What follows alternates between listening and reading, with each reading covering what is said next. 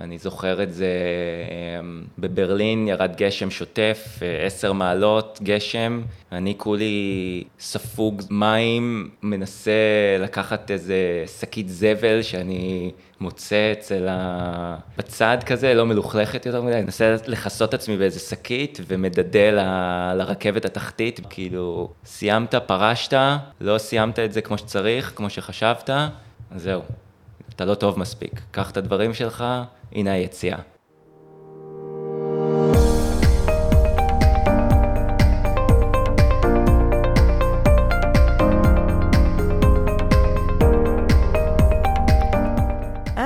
אהלן, מאזינות ומאזינים יקרים, וברוכים הבאים לפרק חדש של הפודקאסט לנצח את התחרות. התוכנית שבאה לעורר את השיח על האתגרים שמלווים את עולם הספורט התחרותי והעולם התחרותי, לדבר על כל אותם הדברים שאנחנו קצת פחות מדברים עליהם, וכמובן לתת לכם ולכן כלים וכיווני מחשבה שיאפשרו להתמודד עם אותם האתגרים. אז אני המנחה שלכם, ירדן שר, בעברי ספורטאית תחרותית ואלופת הארץ בשחייה. וכיום יוצרת תוכן, מאמנת רגשית ומנטלית, מעבירה סדנאות והרצאות, ובעיקר בעיקר חוקרת את ההשפעות של החיים בעולם תחרותי על אספקטים שונים בחיינו. בתקופה האחרונה נחשפתי לכל כך הרבה דברים שפגשו אותי בחיי, וברגע שקישרתי בינם לבין ספורט ותחרותיות, זה עזר לי לנשום, לקבל אותם, לאהוב אותם ואת עצמי, ולשפר את הבריאות והאושר שלי, וכל מה שרציתי זה לחלוק את זה איתכם ואיתכן, ואני אעשה את זה בעזרת האנשים הנפלאים שאני אארח כאן בכל שבוע. והשבוע אני מארחת את סיריל אולמן, בעברו שיחק טניס באופן מקצועי, אחרי זה עבר להתמקצע באתלטיקה, בריצות ארוכות, היה אתלט ברמות הגבוהות בארץ, היה מקום תשיעי במרתון טבריה, ואחרי זה עבר לריצות אה, יותר אה, צרות, אם אפשר לקרוא לזה ככה, 3,000 ו-1,500. היום הוא מתאמן בטיפוס, עובד בהייטק וגם אה, מאמן טיפוס, והפרק הזה באמת הוא פרק שידבר על התמודדות עם... ספורט אה, יחידני והשדים הפנימיים שעולים ככה בהתמודדות שלנו עם הספורט הזה, על התמודדות עם לחץ של מה מצופה ממני כספורטאי או ספורטאית, מה אני מצפה מעצמי ואיך אה, ספורטאי בעצם צריך אה, להיות, איך הוא צריך להיראות, איך הוא צריך להרגיש. ואיך אפשר מהמקום המאוד מאוד תובעני ואולי אפילו לפעמים אובססיבי שהספורט התחרותי לוקח אותנו אליו, להגיע למקומות היותר יפים של התחרותיות ושל הספורט. אז אה, היי סיריל. היי, שלום שלום. מה שלומך? בסדר גמור, כיף להיות פה. באמת, איזה כיף שאנחנו מקליטים את הפרק הזה, מתרגש? אה, האמת שכן, מאוד. אז אה, כן, גם אני, אפילו שזה, שאתה חושב שלא. אז uh, כשדיברנו לפני כמה ימים, ושאלתי אותך ככה בסוף, אז איך היית רוצה שאני אספר את הפרק הזה, או איך היית רוצה, מה הקו שיוביל? ואמרת לי שמה שהבנת אולי זה שיותר, המילה של יותר, זה, זה לא תמיד יותר טוב. ולפעמים זה בדיוק הפוך. לפעמים דווקא הדבר הכי קשה זה לדעת מתי לא לעשות עוד, לדעת לעצור ולהגיד, אני לא עושה יותר, אני לא, לא רוצה יותר, עשיתי מספיק. אה, וזה נראה לי תובנה שגיליתי על עצמי מאז, ש, שמאוד קשה להגיע אליה, ואולי עוד יותר קשה ליישם אותה. אז אה, אני חושבת, אחרת לא היינו פה, שלכולנו מגיעה את הזכות אה, לשמוע את הסיפור שלך, ואיפה אתה הרגשת בחיים את הצורך הזה כל הזמן לעשות יותר ויותר, ולדחוק את עצמך עוד ועוד, וככה נראה לי נוכל לעזור לכולם להבין מתי היותר הזה הוא לא, הוא לא יותר טוב. אז נראה לי שנתחיל בהתחלה. ולמרות שהצהרת לי ממש לפני תחילת הפרק שאתה לא טוב בלספר על עצמך, אז אני אבקש ממך כן לספר קצת על עצמך. אה, מעולה, בסדר, ההתחלה זה מקום טוב. אה, אז אוקיי, אה, אני סיריל, הייתי ספורטאי ואני עדיין ספורטאי בעצם במהות שלי, בכל, מאז שאני זוכר את עצמי מגיל חמש. תמיד זה היה בעצם הדבר הגדול בחיים. אמ, בין אם זה הענף שהתחיל את הכל, שזה היה הטניס. אמ, נחזור רגע קצת אה, צעד אחד אחורה, אמ, בין להורים אה, אנגלים ורוסים, אז ככה הפדנטיות והחינוך שם הוכנסו מגיל צעיר. ובעצם אה, הזיכרונות הכי, הכי ראשונים שלי מהטניס או מהילדות, אצל הרבה אנשים זה איך הם שיחקו עם חברים, איך הם היו אצל הסבא והסבתא, אמ, אז אצלי אין את זה, אין, אה, אני לא זוכר חברים שהיו לי כשהייתי קטן. אני זוכר שהייתי עם מחבט טניס ביד וחובט על קיר, ואבא שלי עומד מהצד ומסתכל ו... ואומר אם זה טוב או לא טוב, ובגילאי שבע, שמונה, תשע נסיעות אה, במונית למרכז הטניס הדר יוסף, אה, גם בהדר יוסף וגם ברמת השרון. אה, והרבה בילויים בתחבורה ציבורית, כמו הרבה ילדים ספורטאים בהרבה ענפים לאורך כל הקשת, נקרא לזה בארץ.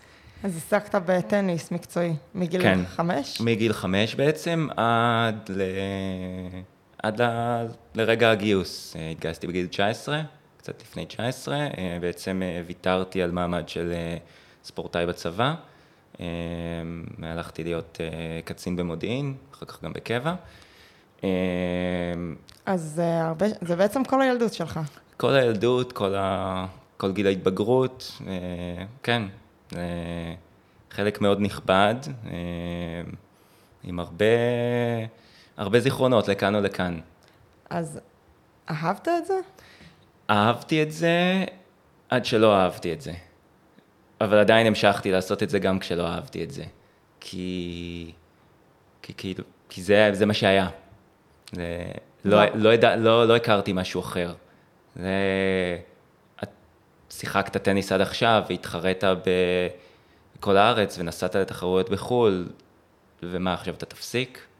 כאילו, אז מסתכלים עליך בעין עקומה קצת, גם המשפחה, גם הסביבה המקצועית מסביב. אמ, זה הרבה השקעה לעשות משהו שלא כל כך אוהבים. זה המון השקעה, ובסוף אתה מגיע לנקודה שאתה מרגיש שאתה עושה את זה בשביל אחרים, ופחות בשביל עצמך. אמ, וסוג שנשאב לתוך ה... טוב, אני כבר שם, אז בואו נלך גם לתחרות פה. בואו, אני לא אוהב את זה, אבל בואו, אוקיי, סבבה, עוד שלב ועוד שלב. והיה צריך את הדחיפה החיצונית הזאת של הצבא, שנתן איזושהי הזדמנות של רגע, בואו נעשה ברייק. אז זה, זה היה הגורם החיצוני הזה, הזרז, ש, ששינה את, את הכל, ש... כלומר, ידעת כבר שאתה לא אוהב את זה. כבר ידעתי, אני חושב, בשנה, אפילו שנתיים לפני הגיוס, שאני כבר לא... שאני על עדים. אני עושה את זה על ה... בשביל לסמן את ה-V. בשביל לא... שלא יגידו, אה, הוא פרש, אה, השקענו בו, הוא בזבז. כן, וזה... מה זה אומר להיות ספורטאי מקצועי, להיות טניסאי מקצועי ברמות האלה? המון המון המון המון המון המון נסיעות. אה, כשאתה ילד אה, זה ממש ממש לא פשוט. אה, גרנו ברעננה וזה... ההורים צריכים להסיע אותך לכל מקום.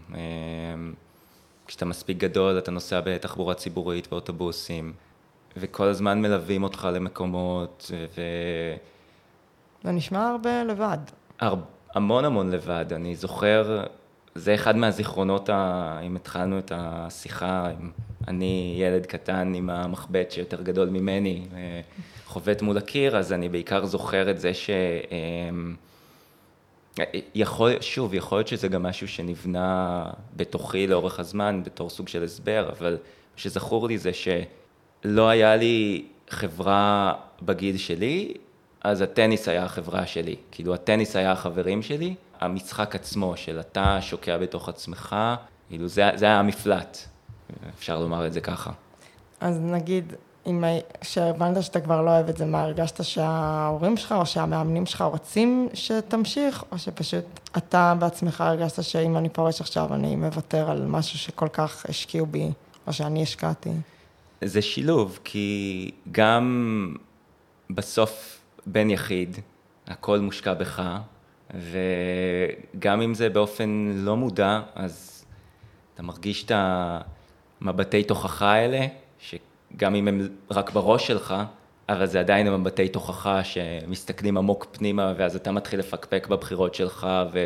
או, והשקיעו בי, ואני גם השקעתי מעצמי בסוף, אז אולי אני כן אתן לזה עוד צ'אנס, אולי אני כן אוהב, אולי אני כן רוצה להמשיך, אולי אני יכול למשוך עוד. הדו-שיח הפנימי הזה, ובסוף החלטתי שאני לא זוכר גם מה גרם להחלטה הסופית הזאת של, של די. והצלחת ביי. להתנתק מזה פשוט? הצלחתי להתנתק, אבל זה היה ניתוק לתוך, ניתוק אה, תחת אילוץ לתוך, ה, לתוך הצבא, ואז אה, גלגלתי את עצמי שם, מה שנקרא. ומהטניס, עדיין יש לך את ה... כאילו כשהפסקת להתאמן, זה הגיע מאיזשהו מקום של אה, עדיין אני נורא אוהב את הספורט הזה, המשכת לצפות בתחרויות, בחברים שלך מתחרים, או שאמרת, אני מתנתק? התנתקתי לגמרי, אה, לא ראיתי, אני חושב שאפילו לא החזקתי מחבט טניס מאז שהפסקתי לשחק, כזה. אה, גם לא עכשיו חברים בוא תשחק או זה או כלום, nothing. למה? כי, כי הרגשתי ש... ואני עדיין מרגיש שזה זה כבר לא שלי, זה, זה משהו זר, זה משהו שאין, אה, שאני לא, לא מרגיש את החיבור אליו יותר, זה כמו, כמו נתק, זה לא אני. ואומנם התנתקת מהטניס, שאתה אומר נתק, מוחלט, אבל מהפיזי, אפילו שבצבא היית קצין מודיעין, פתאום התחלת להתאהב במשהו אחר שהוא תחרותי. כלומר, אם הפסקת את התחרות הזאת בטניס, שאני לא יודעת אם גם הרגשת אותה, אני לא יודעת מה היה, תספר לי אם היה לך איזה שהן מטרות בטניס שלא הגעת, או שהרגשת שוואי, איך לא הגעתי לזה, אתה פתאום מגיע לאיזושהי תחרות בתחום אחר.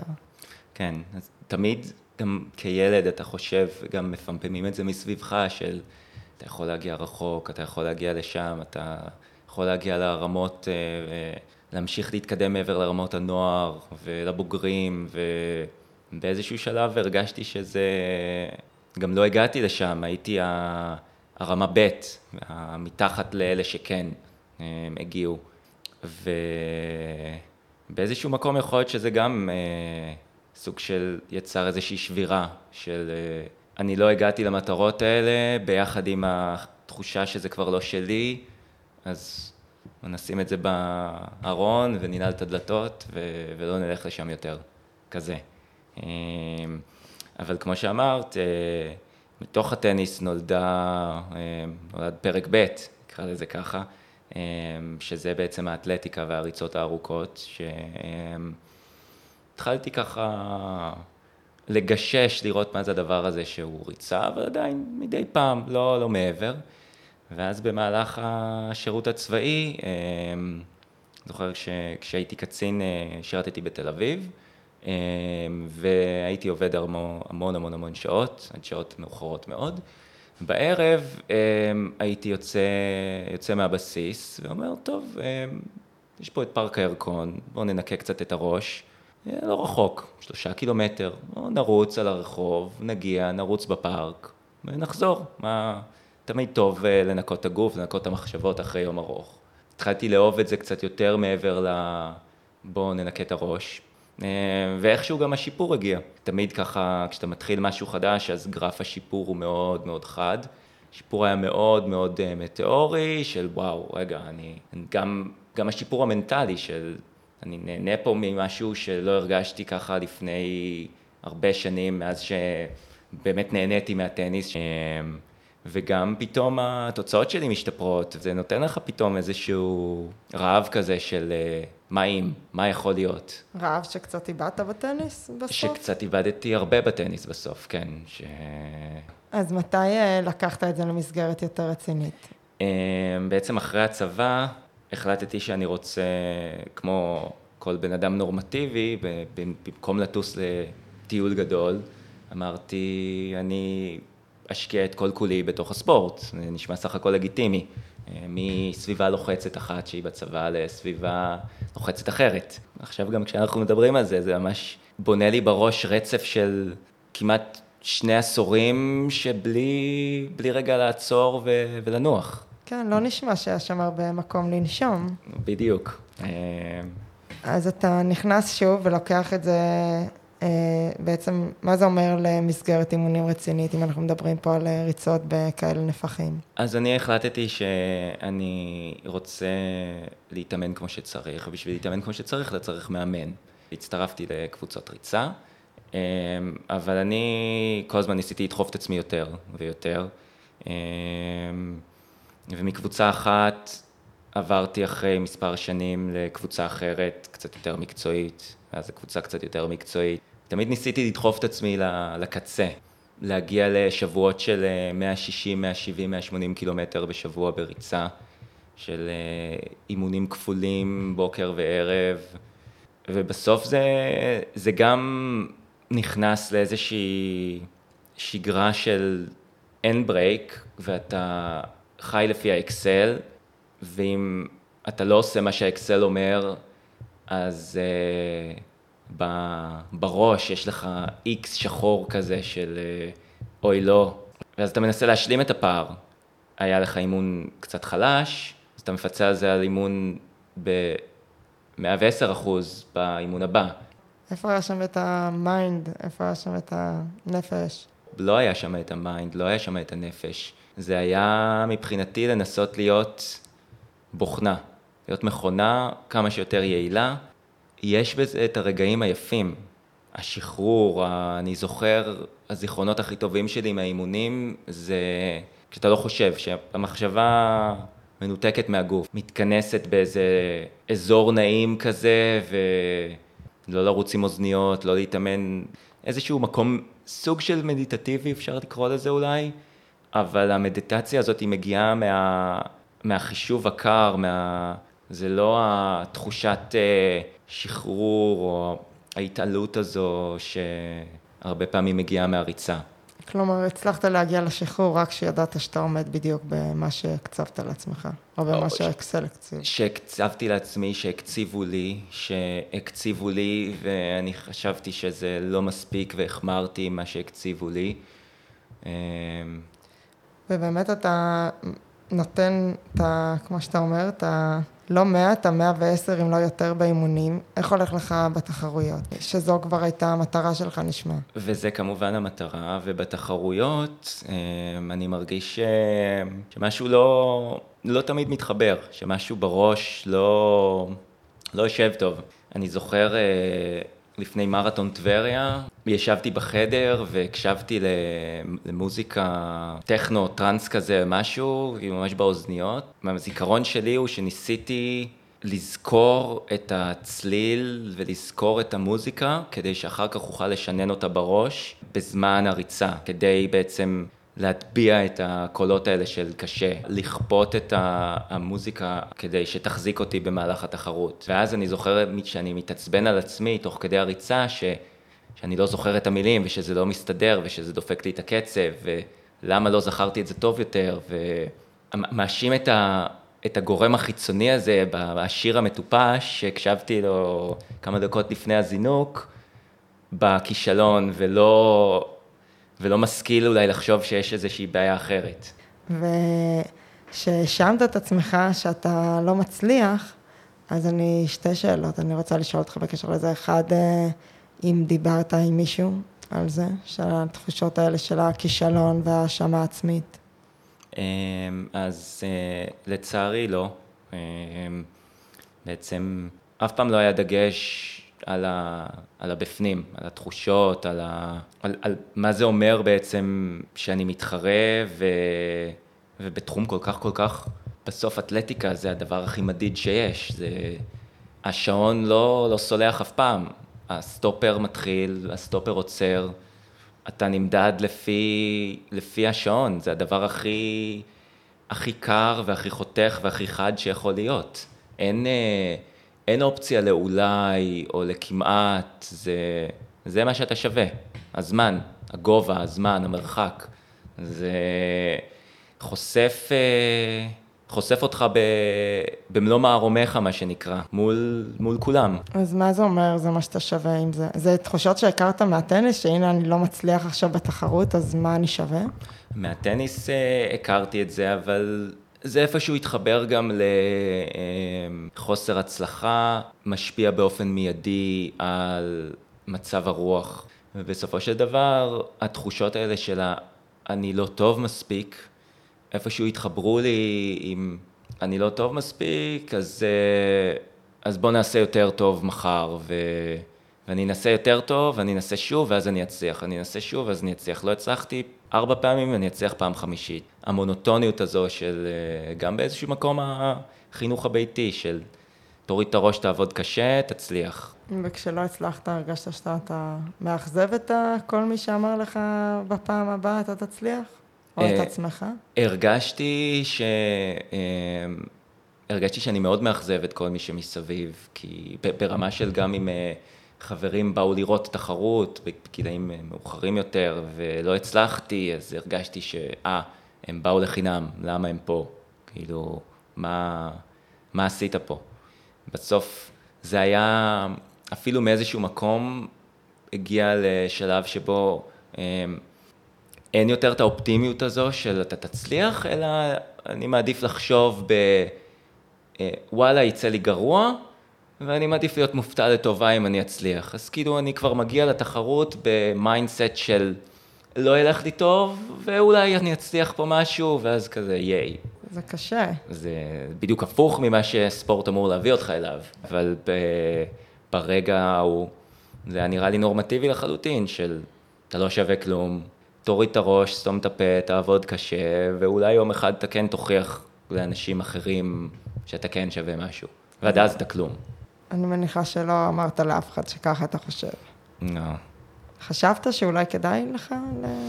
זה לא היה, אף אחד לא אמר לי על זה גם, זה לא, זה לא היה בתודעה, זה היה אני עם עצמי, וגם עם השותפים לאימונים, אף פעם לא דובר על זה, זה תמיד היה, אה, ah, הוא עושה את זה יותר טוב, אתה לא פחות טוב ממנו, אז גם אתה יכול. אמ, הוא יוצא לאימון מספר 3, או מחריש אימונים, מה שנקרא בעגה המקצועית של אה, תוכנית אומרת איקס אימונים, ההוא, כולם יודעים שההוא יוצא ליותר אימונים. אז גם אתה יכול, כי, כי, כי אתה לא פחות טוב. באיזשהו שלב, אותו הגוף ש... שקידשתי בעבודה כל כך קשה, גם הגוף התחיל לבגוד בעצמי, בי. אמ, זה מה שאתה מכנה תקופת האח בראש? כן, כן, תקופת האח בראש, אמ, תמונות נוראיות, מה שנקרא. נרחיב אמ, קצת לטובת מי שלא יודע מה זה תקופת כן, האח בראש. אז אה, בשנת 2012, אם אני לא טועה, התכוננתי למרתון ברלין. השקעתי המון המון המון המון אה, באימונים, וכידוע, אה, ככל שאתה שוקל פחות, אני אומר את זה כידוע בסוג של ציניות, אבל בסוף תחרות ריצה זה להביא את הגוף שלך מנקודה A לנקודה B בזמן הכי מהיר. אז היגיון מעוות אומר, טוב, אני אשקול כמה שפחות, זה אומר שיש לי פחות מסה לקחת מנקודה A לנקודה B, זה אומר שאני אצליח יותר. נראה לגיטימי, לא? אמ, אז לא, הפתעה. אמ, ואני זוכר שבערך חמישה שבועות לפני התחרות נפצעתי, היה לי איזושהי פציעת אה, overuse בירך. ועדיין נסעתי לתחרות וניסיתי להתחרות על זה ברמה של אתה רץ ומדדה ורץ ומדדה. ולא סיימתי את התחרות. אמ, פרשתי קצת אחרי נקודת אה, חצי המרחק, אני זוכר את זה, אמ, בברלין ירד גשם שוטף, אה, עשר מעלות גשם, אני כולי ספוג מים, מנסה לקחת איזה שקית זבל שאני מוצא אצל ה... בצד כזה, לא מלוכלכת יותר מדי, נשמע ממש נוראי כשאני מספר את זה, כן, אבל... Uh, מנסה לכסות עצמי באיזה שקית ומדדה ל, לרכבת התחתית בשביל לתפוס אה, רכבת למלון. לא לחברים, לקבוצה, לא לאף אחד שהיה, שהיה איתי, לא לשום דבר, כאילו, סיימת, פרשת, לא סיימת את זה כמו שצריך, כמו שחשבת, זהו, אתה לא טוב מספיק. קח את הדברים שלך, הנה היציאה. סע למלון. וכמו שאמרנו, תקופת האח בראש, אז um, שקלתי מאוד לא משקל שהבן אדם צריך לשקול בגילאי 20 ו... um, גם בן אדם שהוא לא נמוך, um, מדגדג את המטר שמונים. כמה שקלת? שקלתי 52 קילו. אז אני מניחה שזה היה לך נורא באותו רגע. זה היה, האמת שלא, כי זה היה נראה לי נורמלי לחלוטין. כי אמ, לא קישרתי את זה לכך שהייתי אמ, רזה ושדוף. אמ, קישרתי את זה לזה שפשוט לא הצלחתי, כי לא עשיתי מספיק, או כי עשיתי איזשהו משהו באימונים שלא עבד טוב. כלומר, הסייקל הזה של אתה נפצע, אתה לא מצליח, אתה כועס על עצמך, אתה חושב שאתה צריך להתאמן יותר או לשקול פחות, ואז אתה שוב... כן, באופן כללי, הרבה מאוד מאבקים פנימיים בכל מה שקשור למשקל ולתזונה. גם בתקופה שהובילה לאותה פציעה וגם בשנים שלאחר מכן, כספורטאי, כמתאמן, כאתלט שמנסה לפרוץ את, ה... לפרוץ את החלום, מה שנקרא. מה זה אומר אה, כשאתה אומר, אה, אתה יודע, הרבה היבטים של אה, תזונה?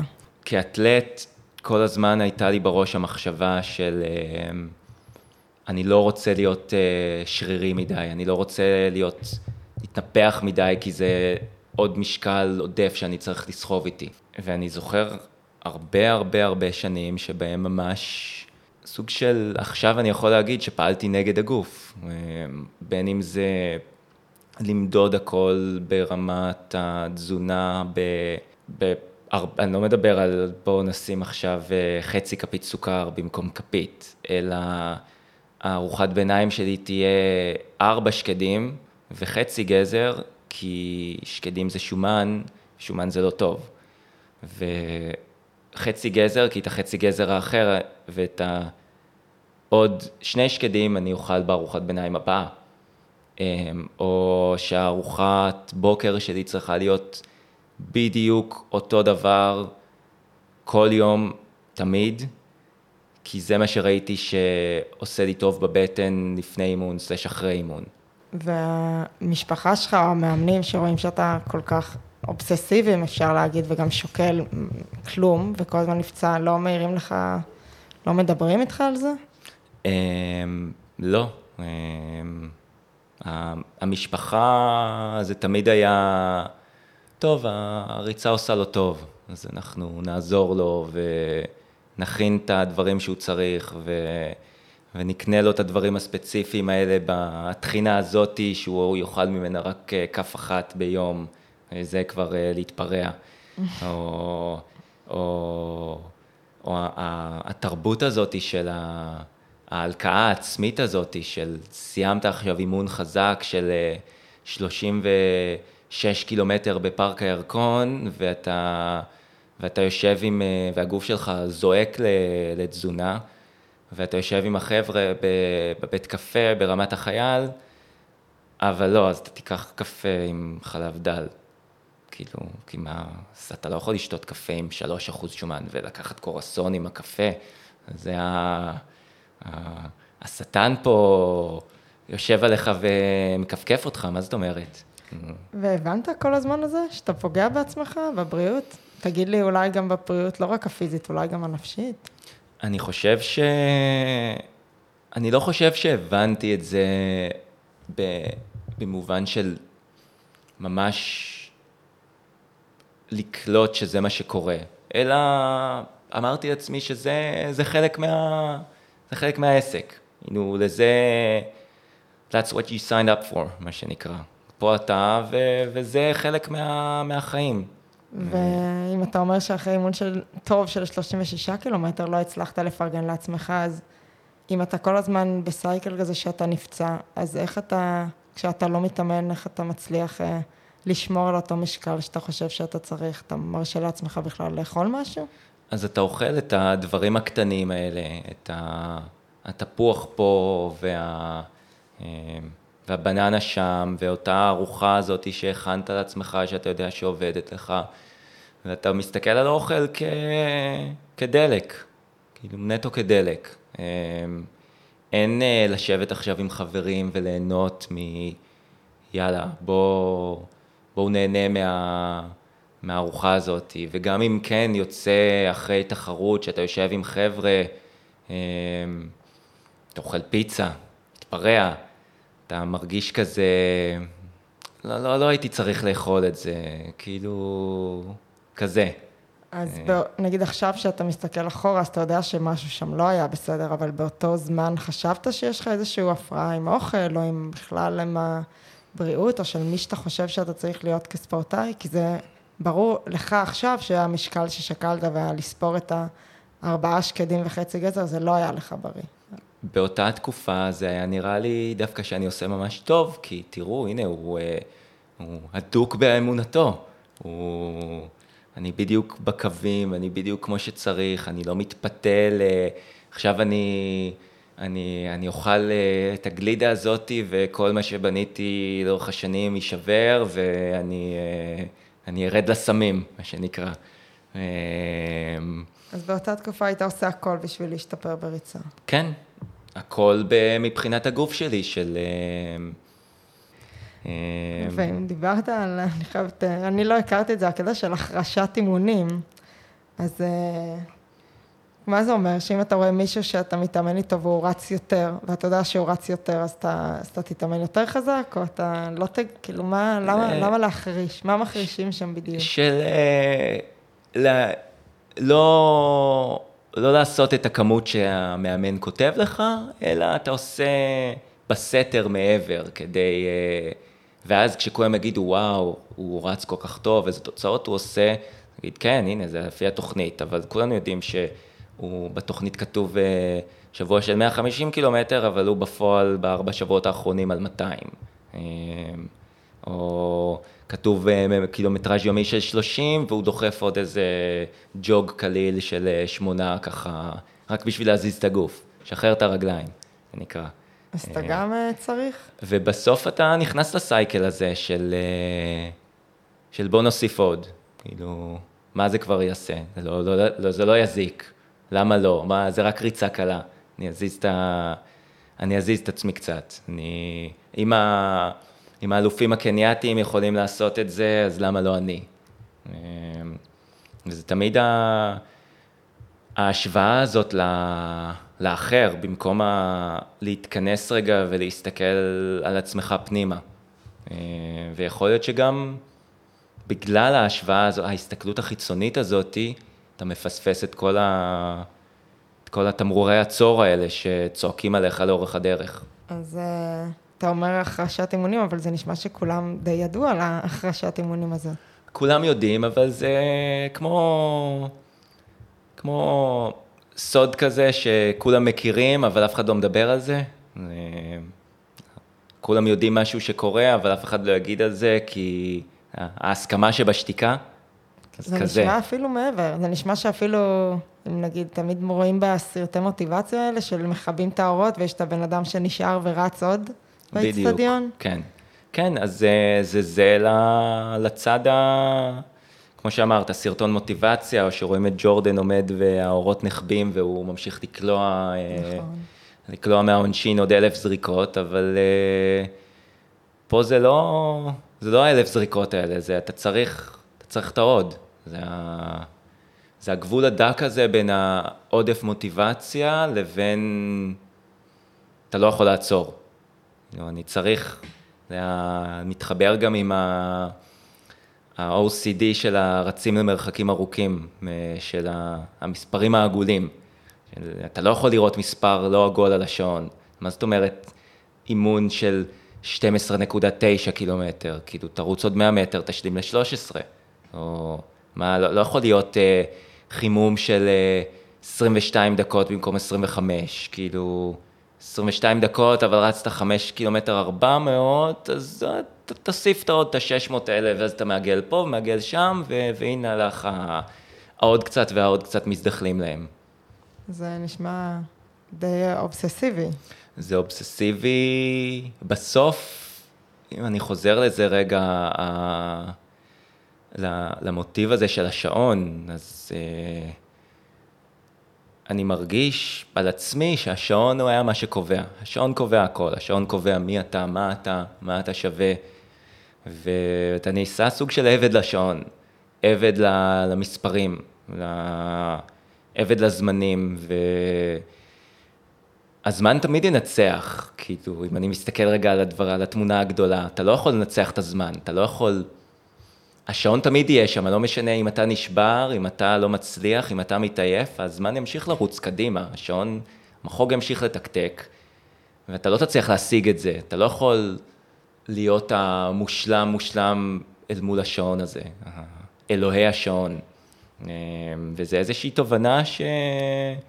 שקשה להגיע אליה, כי, כי אז אתה מסתכל ואומר, רגע, אז בשביל מה אני עושה את כל הדברים האלה? כאילו, מה, למה אני דוחף את עצמי? אמ, שאלת את עצמך פעם את השאלות האלה? אמ, בסוף, בסוף זה הגיע. בעצם אני פרשתי מאתלטיקה תחרותית, אני עכשיו בן 35, פרשתי בגיל 30, 31, ו... וזה פשוט קרה בבום של תחרות, רצתי, ו... וזהו, ופיניטו. ולקחת את הדברים וללכת, כי, כי פשוט לא יכלתי יותר. וכל מה אני מניחה שזה נצבר ונצבר, וקודם כל, אז כולם יודעים על החשת האימונים, כולם יודעים גם על האובססיביות הזאת, אה, סליחה על השימוש במולה, אני לא יודעת אם זה נכון, אבל לגבי האוכל, כלומר, זה איזושהי הפרעה עם אוכל של הקיצוניות הזאת. זה גם ידוע, או שזה דווקא... אני חושב ש... שלא כל כך. אני חושב שזה אמ, זה הרבה יותר אה, בשוליים. לפחות אצלי זה היה חלק מאוד מאוד מהותי. אמ, ממי שאני, ממי שהייתי אני סיריל הספורטאי, האתלט. אבל ב... בקבוצה, נקרא לזה במעגל הקרוב, במסביב, זה דווקא מתקבל כ... כהנה, הוא, הוא מתאמן טוב, הוא נראה טוב, הוא, הוא חזק, כזה. אז כלומר, רואים את זה כחוזקה. דווקא כן. אז, אז זה לא נותן מקום לדבר על זה שקשה לך או שלא טוב לך. כן, אין, אה, אין כל כך למי... אין איפה לשתף את התחושות האלה, ו... ואם אתה רואה, מקבל מהסביבה את הפידבק שזה... שוואו, אתה נראה טוב, והנה אתה מצליח, אז, אז גם הפידבק הפנימי שלך זה יאללה קדימה, אני עושה משהו טוב, בוא נמשיך. אבל הסביבה רואה רק את, הרגעים ה... הרגעים הטובים, ואם יש רגעים לא טובים, אז אתה תמיד מגיע עם תירוץ. אם יצא לך לא טוב באימון, אז אתה בא ו... אה, לא, זה לא התחבר לי, ולא, אני קצת עייף מאתמול, או... זה לא מתחבר לתמונה הגדולה של טחנת את הגוף שלך עכשיו ואתה לדים. כלומר, זה הפוך מלשתף, אתה מסתיר את כל הרגעים היותר קשים. כן, אתה, אתה לא רוצה להראות שאתה חלש, אתה לא רוצה להראות שאתה פגיע. זה משהו חולף, ואתם תראו שבאימון אצטדיון הבא אני איתכם פה בדבוקה המובילה. כאילו, מה זאת אומרת? ויכול להיות שזה גם קורה, אה, עוד אימון, עוד שניים, עוד שלושה, עוד חודש, ואז עוד פעם יש נפילה, אז הנפילה הזאת היא קצת יותר ארוכה, ואתה חוזר, ואז עוד פעם נפילה קצת יותר ארוכה. אה, גם כלפי עצמך אתה מסתיר את כל מה שאתה מרגיש?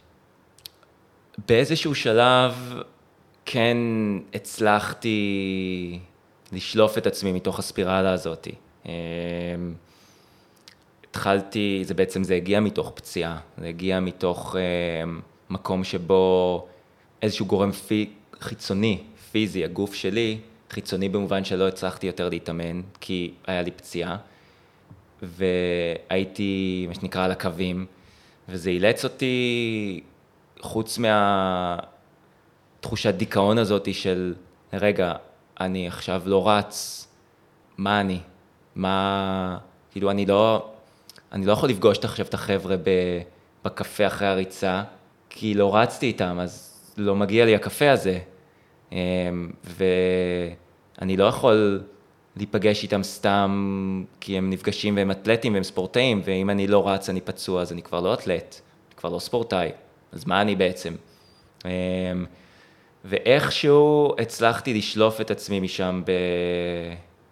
אני לא יודע באיזה כוחות אפילו, אמ, אבל התחלתי לקרוא פשוט על קצת יותר, אה, להתעניין טיפה יותר, אה, להתעמק ולקרוא ולהבין. כן התחלתי להבין גם מהברייק הזה של אתה יושב ודבר היחיד שאתה יכול לעשות זה ריצה הליכה של עשר דקות, כן, על הדשא מתחת לבניין, אמ, ומתוך זה גם באופן טבעי, אני, אני, אני זוכר אפילו עכשיו שניסיתי בהתחלה להיאבק בזה של אתה צריך מצד אחד לאכול כדי לבנות את הגוף, ואתה יודע את זה, כי קראת את זה עכשיו בכל כך הרבה מחקרים ובכל כך הרבה מאמרים של, ואתה יודע את זה מן הסתם, כי אתה בן אדם אינטליגנט, של האוכל זה האנרגיה, לבנות את הרקמות ולבנות את השריר ולשקם את הנזק, אבל מצד שני אתה פוחד להשמין, כי אז אתה תעלה במשקל ואתה לא תוכל, כשתחזור להתאמן, אתה לא תוכל להתאמן באותה צורה, שזה חשיבה עקומה,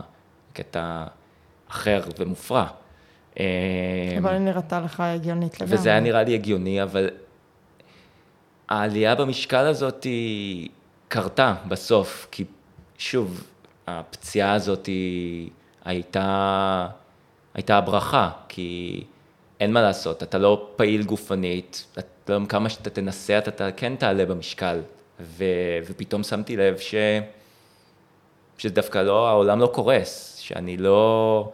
שאני דווקא נעשה יותר חזק, ואני קצת יותר עמיד, ו... הצלחת ל... איך, מקב... איך הצלחת לקבל את עצמך, או לאהוב את עצמך בתקופה הזאת של אני כבר לא ספורטאי, אני בקושי הולך חמש דקות מתחת לבית? זה פשוט הזמן, זה פשוט הזמן והפיזי שנכפה עליי. אמ, שהצלחת לקבל את זה. שהצלחתי לקבל את זה, ולא, אבל זה לא לקבל את זה בצורה חלקה, זה לחלוטין לא, וזה עדיין... לצערי זה עדיין שם, זה עדיין יושב ומקנן ב, במעמקי ה, ה, הראש אמ, של אמנם תמיד מומר לעולמות אחרים, כן, אם זה אתלטיקה אז, אם זה טיפוס כיום, אבל אני מרגיש שאני תמיד צריך לוודא שאני מחזיק את עצמי, של להזכיר לעצמי שזה בסדר, שזה בסדר לנשום, שזה בסדר לנוח, שזה בסדר לא להיות על טורים גבוהים, שזה בסדר לא, לא לתכנן את כל האופציות האפשריות ואת כל הדרכי פעולה האפשרויות, האפשריות, אם אני אעשה ככה או אם אני אעשה אחרת, ו, וכן לעצור ולא לדחוף את עצמי אם משהו לא היה טוב בפעם הקודמת, אם אימון היה לא טוב אז לדעת להגיד, שחרר, מחר יום חדש, לא מחר אתה צריך לפצות על זה ולתת עוד. כלומר, הנוקשות הזאת עם עצמך בתזונה ובאימונים זה, זה בהכל, זה משתרע עליי כל מקום. זה משתרע עליי כל מקום, וזה לוקח ממני הרבה הרבה הרבה מאוד כוחות אה, להחזיק את זה בחתיכה אחת. אה, זה משהו שאני יודע עכשיו לעשות, ושוב, זה תמיד יהיה שם, זה תמיד יושב שם במעמקים, אה, מרים את הראש המכוער שלו. אה, ומבחינתי המטרה זה, אני יודע שזה חלק ממני, אני יודע שזה שם, ולא לתת לזה לתפוס את קדמת הבמה. זה ענפי ספורט שאתה בוחר, גם הטניס, גם הריצות שיש שם מאוד... אה, איך אומרים, בריצות, אה, גם אני עכשיו התחלתי לרוץ, זה הרבה התמודדות עם השדים הפנימיים שלך וגם בטיפוס, כלומר יש לך הרבה זמן אה, להתמודד עם זה, להתמודדות לבד. כן, זה הרבה, הרבה אתה עם עצמך, אה, ולא השכלתי לראות את היופי הזה באתלטיקה, לא השכלתי לראות לצערי את, ה, את החיבור הזה, מה שאמרנו בתחילת השיחה, לנפש. השחרור היפה הזה של הגוף, אלא חייתי מתוך המספרים. אה, וזה משהו שאני כן מצטער עליו, כי מבחינתי כרגע אני לא יכול לראות תחרות אתלטיקה. אני מרגיש בענפים ש... שקרובים לליבי, ענפים שאני התחרתי בהם. אה, אני מרגיש בהקפות אחרונות ב... בגמר אה, עשרת אלפים אה, במשחקים האולימפיים, אני לא יכול לראות, כי אני מרגיש שהדופק שלי, גם אם אני לא מכיר שום בן אדם שרץ שם, אין לי מושג מי הספורטאים ברמות הגבוהות עכשיו בעולם, ואני מרגיש את הדופק עולה, ואני מרגיש שאני שם, שאני לחוץ, שאני לא יודע מה קורה, אני לא יודע מה לעשות. ו... וזה מכניס אותי לסטרס, אני פשוט לא רואה, לא, לא שם. ואם תגידי לי עכשיו, יאללה בוא, אנחנו רוצים פה על הטיילת, בתל אביב, ים, נוף, בריזה נעימה של אה, סוף אוגוסט, הלוואי. אה, אני אגיד לך לא, יאללה, אני פוגש אותך פה בארומה, אחרי.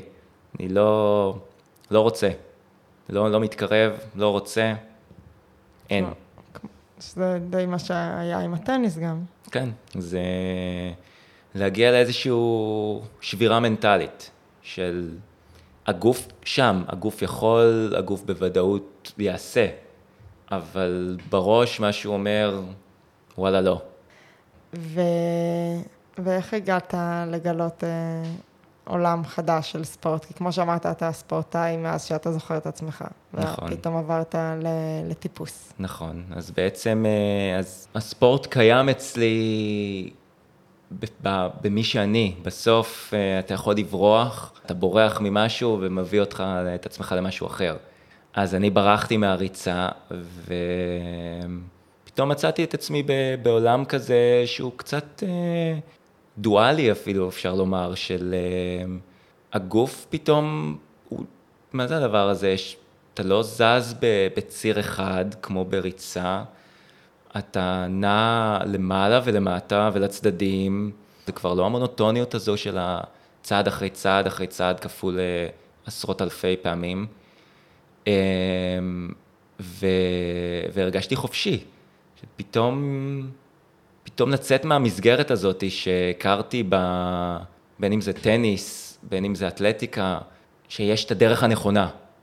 אתה צריך לעשות את זה רק ככה, תפתח את הצעד בצורה טובה יותר, אז יהיה לך תדירות צעדים יותר אה, אה, מאוזנת, ואתה תבזבז פחות אנרגיה. פתאום בעולם הזה של הטיפוס, אני רואה בן אדם גבוה, ואני רואה בן אדם נמוך, ואני רואה בחורה חזקה, ואני רואה בחורה גמישה, וזה ארבעה אנשים שונים, וכל אחד מהם מצליח לפתור את הבעיה הזאת של הטיפוס, את המסלול הזה, בדרך אחרת לחלוטין.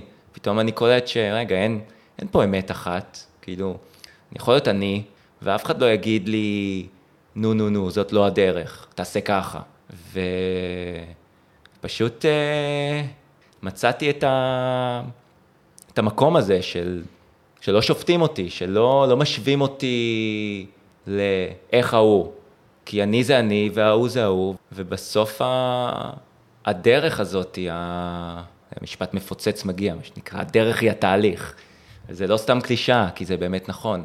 אתה מגיע, אתה פוגש את עצמך בכל כך הרבה היבטים, שבשבילי גם, שוב, עם היסטוריה של ספורט יחידני והתכנסות פנימה והכישלון הזה של להגיע לנקודה המדיטטיבית הזאת, שפתאום פה אני מוצא את עצמי כן מגיע לשם, וכן מצליח ליישם את הדבר הזה של הבוא תנשום.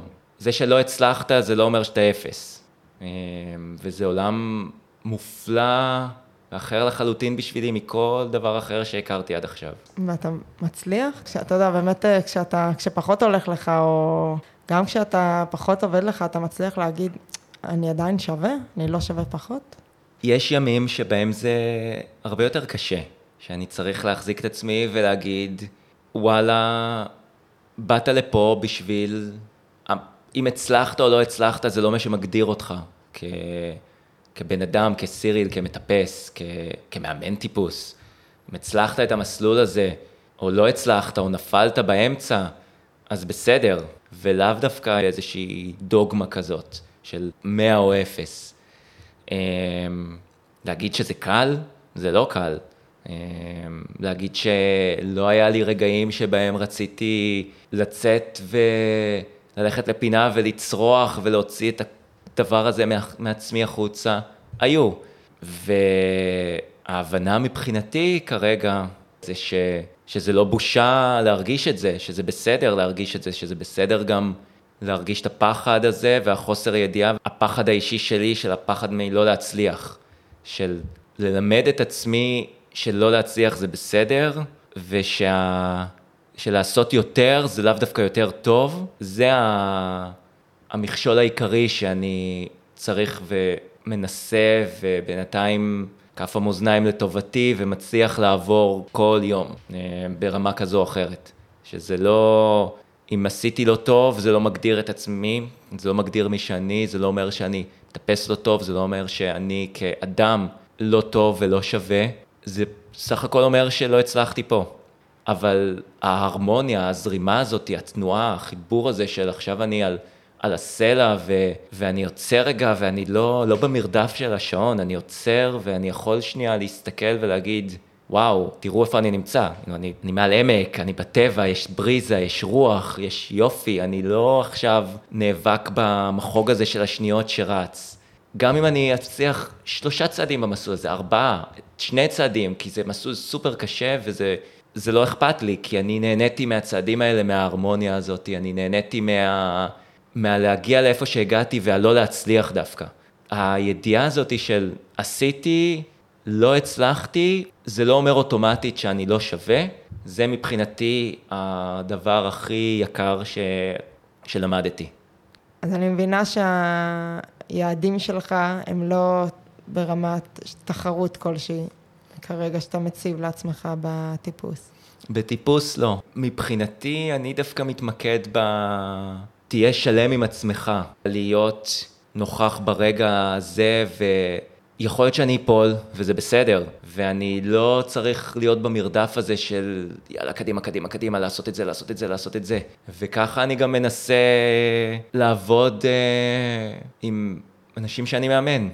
אנשים שאני מדריך. אמ, ובאמת יש את ה... כמו שאמרת, אתה, זה עכשיו גם באולימפיאדה וגם יש את נינג'ה ישראל, שזה מאוד מדבר על מטפסים, וגם שם זה נראה שהאלמנט של המשקל הוא כן רלוונטי. אז איך אתה מצליח גם לנתק את עצמך מזה, וגם אם אתה, אם אתה מצליח, וגם את האנשים, ילדים שאתה עובד איתם?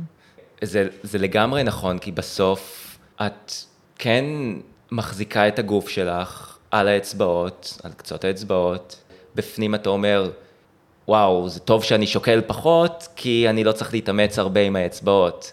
אמ, אבל אני תמיד מנסה, מנסה לחשוב, לא, לדעת איפה לעצור. זה יכול להביא אותך ל, לרמה מסוימת, אבל בסוף, בסוף זה כן יפגע. אז כן למצוא את, ה, את האיזון הזה, כן, כן להבין ש... ש, שהמשקל הוא לא, הוא לא אנחנו, המשקל הוא לא חזות הכל. אז אם אתה רואה נגיד, אה, או האם יש דברים מיוחדים כשאתה רואה שילד הוא מהמקום שאתה מכיר את עצמך, הוא נורא לוקח את זה למקום אה, תחרותי או קיצוני, או פתאום שוקל אוכל, אתה נגיד תדע, קודם כל האם בכלל יש שיח כזה בקשר לילדים או נערים, או שזה יותר בקשר אה, לנערות, אתה רואה את זה, וגם האם אתה תפנה אליו, או האם זה בכלל דברים שאפשר לראות מבחוץ, כי כמו שאמרת, אתה נורא מסתירים את זה. לצערי, לתחושתי, זה עדיין עולם שבו זה מביך לדבר על הנושאים האלה, של אתה תסתיר את זה, אתה, אתה לא, לא תדבר עם החברים לקבוצה, עם, אה, עם אנשי מקצוע. אה, אני כן מנסה לשים לב, לראות אם, אם יש איזה שהן נורות אזהרה ש... שאני מכיר, שאני יודע מהעבר שלי, שקיימות שם. וכן, מבחינתי, לערב את ההורים, שכל הגוף התומך הזה, שלאו דווקא המקצועי, לא עכשיו לא, פסיכולוג ספורט או תזונאי ספורט או מישהו מהעולם הספורטיבי, אלא דווקא, דווקא המעגל העוטף האחר של רגע תראו, תראו מה קורה כאן. כאילו, תנסו, תנסו שנייה להסתכל על זה לא במבט של uh, הילד שלי הוא עילוי, הוא יגיע להשלם את החסר, אליפות משחקים אולימפיים, צריך לעשות ככה וככה וככה, אלא תסתכלו עליו רגע בתור, בתור הילד שהוא, בתור הנער, הנערה שהם, uh, בתור ה... זה אחלה ש... שאתה מצליח ואתה בתחרויות ואתה מממש את הפוטנציאל שלך ואתה מטפס ברמה גבוהה ואתה מגיע ל... ואתה... לזכור שזה זה לא חזות הכל, זה, יש את המעבר של אם הילד, הבן אדם, ה... הילדה, טוחנים, טוחנים, טוחנים ומטפסים ומנצחים ואז מגיעים לגיל כמו שאני הגעתי, שפשוט זונחים את זה ועוזבים, אז מה עשינו בזה? לשמה, שמה התכנסנו, מה שנקרא. זה, זה מצחיק, כי כשדיברנו, אז אמרת לי ש... כששאלתי אותך משהו, איך אתה רוצה לספר את הסיפור, אמרת לי, אני רוצה להעביר למאזינים, אה, אל תהיו כמוני. תדעו להסתכל על התמרורי האזהרה. אז מה זה התמרורי האזהרה האלה, שאתה מדבר עליהם, או הנורות אזהרה, ואיך אפשר לדעת לעצור בזמן, אם לא יודעים לראות את התמרור עצור? אני חושב שזה התפקיד בסופו של דבר של המעטפת הנכונה. כי כשאתה ילד, כשאתה נער, נערה, קשה, קשה מאוד לשים את הברקס לבד. אתה לא יכול, אתה רואה את כולם מסביב עושים, אז אתה גם תעשה. חייב את, ה, את הדמות המתווכת, את ה... בין אם זה ההורים, בין אם זה המאמן, אה, שידעו להגיד, רגע, זה מספיק, לא צריך מעבר, ועם ילדים זה לא קל. כי שוב, כשאתה ילד, אתה רואה את החבר שלך מטפס משהו קשה ומצליח, מה, אין סיכוי שאתה לא תעשה את זה, מה זאת אומרת? אבל אתה אחרי אימון של שעתיים והאצבעות שלך כבר כואבות ואתה לא מצליח לסגור את היד. לא, לא, לא, אני בסדר, אני עוד רק ניסיון אחד. עצור, תשב. היום נגמר, מחר מתחיל יום חדש, מחרתיים גם יום חדש. נצליח את זה לא היום, מחרתיים, עוד חודש, הכל בסדר. בסוף מאוד קל אה, להיכנס ל mindset של לא הצלחתי, לא הגעתי עד למעלה. אני לא שווה, לא עשיתי את זה טוב, לא, לא עשיתי מה שרצו שאני אעשה. והיופי הוא לדעת להגיד, רגע, חכה, בוא תראה מה עשית אתמול, הגעת עד לפה. מה עשית לפני שבוע, הגעת קצת פחות מזה. לפני שבועיים לא הצלחת לעמוד פה. מחר אתה כבר תצליח קצת יותר, אתה תהיה הרבה יותר יציב, אתה תדע שהנה, תראה מה עברת, תראה את התהליך, תראה, חשבת שאתה לא יכול, תראה איפה אתה עכשיו, תראה עם מה התמודדת, תראה איזה, איזה דברים הצלחנו פה בתהליך הזה. בסוף זה לא חזות אה, הכל, זה לא האנד גיים פה. זה, זה מרגיש לי קצת מה שאני רוצה להגיד אה, לעצמי, או לשנינו על הפרק הזה, של תראה מה הצלחנו, ומה הצלחנו לחשוף, ולאן הצלחנו להגיע, ו...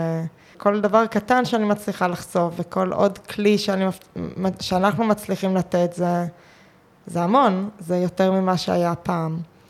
אמ, אז אני באמת אשאל אותך ככה, אם, מה היית רוצה שהפרק הזה ייתן למישהו, לאנשים שמאזינים לו, לא, לא, אולי להורים באמת, או לספורטאים, או למאמנים? בעיקר, אל תפחדו, אל תפחדו להיכשל. בין אם זה לספורטאי, לילד, להורה שמקשיב. אם הבן או הבת לא הצליחו במשהו, זה לא אומר שהם לא טובים. זה לא אומר שכל ההשקעה היא ירדה לכלום ולפח. ו...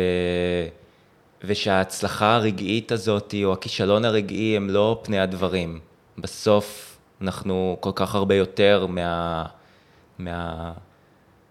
מהנקודות הקטנות האלה בחיים. ו, ואם, ואם אנחנו רואים או מרגישים משהו שהוא לאו דווקא בסדר, אז לתת על זה את הדעת, לשים לב לדברים האלה, לא להגיד זה הנורמה, לא, לא לטאטא את זה, לא להגיד אם כולם ככה אז בסדר, כנראה שזה מה שצריך. ו, ולא לפחד אה, לדבר, לא לפחד לשתף, לא לפחד לשאול, לא לפחד לחקור. אה, בסופו של דבר אין אמת אחת, ו- ולא לא לשקוע לתוך הספירלות האלה שכל כך, כל כך, כל כך קשה לצאת מהן אחר כך. לנסות לעצור לפני ו- ולהבין ש- שיש יותר, שאתה ספורטאי שמצליח או לא מצליח, בסופו של דבר לא מגדיר אותך כמי אתה בתור בן אדם בשאר תחומי החיים. אה, ומפה לקחת את זה ונקרא לעוף על החיים שלך. לעוף על החיים שלך, אהבתי. אה, יאללה, בוא נתחיל לעוף על החיים שלנו. משהו שאני מאוד רוצה לעשות. אה, משהו אחרון שאתה רוצה ככה לפני סיום הפרק, למרות שזה סיום מאוד יפה, ונראה לי נתת לי, לנו כמה משפטים מפוצצים, כמו כן, שאמרת. כן. אה, משהו אחרון שאתה רוצה לחלוק עם המאזינים, מאזינות, עם אה, רגשות, תחושות? אה, תהיו אתם, זה הכל. תהיו אתם. וואו, תודה רבה על האומץ ועל הכנות להיות אתה. ותודה רבה גם לכם ולכן, המאזינים והמאזינות היקרים, שהקדשתם זמן, הקשבתם, האזנתם, ובתקווה גם החכמתם. ואם אהבתם את מה ששמעתם, אם אתם חושבים שזה חשוב למישהו או למישהי שאתם מכירים, אז בבקשה תשתפו את הפרק הזה בכל דרך שנראית לכם, ברשתות חברתיות, בוואטסאפ, במיילים, להורים, לחברים, ובכלל נראה לי, בואו נתחיל לשתף. אה, ונתחיל ככה גם לדבר ולשחרר את הדברים, ונהיה השינוי הקטן הזה שיוביל לעוד שינוי ועוד שינוי, ובסופו של דבר יוביל לשינוי ענק שיאפשר לנו לעוף על החיים שלנו ולהיות אה, גם ספורטאים וגם אנשים שלמים יותר. אז אה, המון אהבה, תודה רבה סיריל פעם אחרונה, ואנחנו ניפגש בפרק הבא.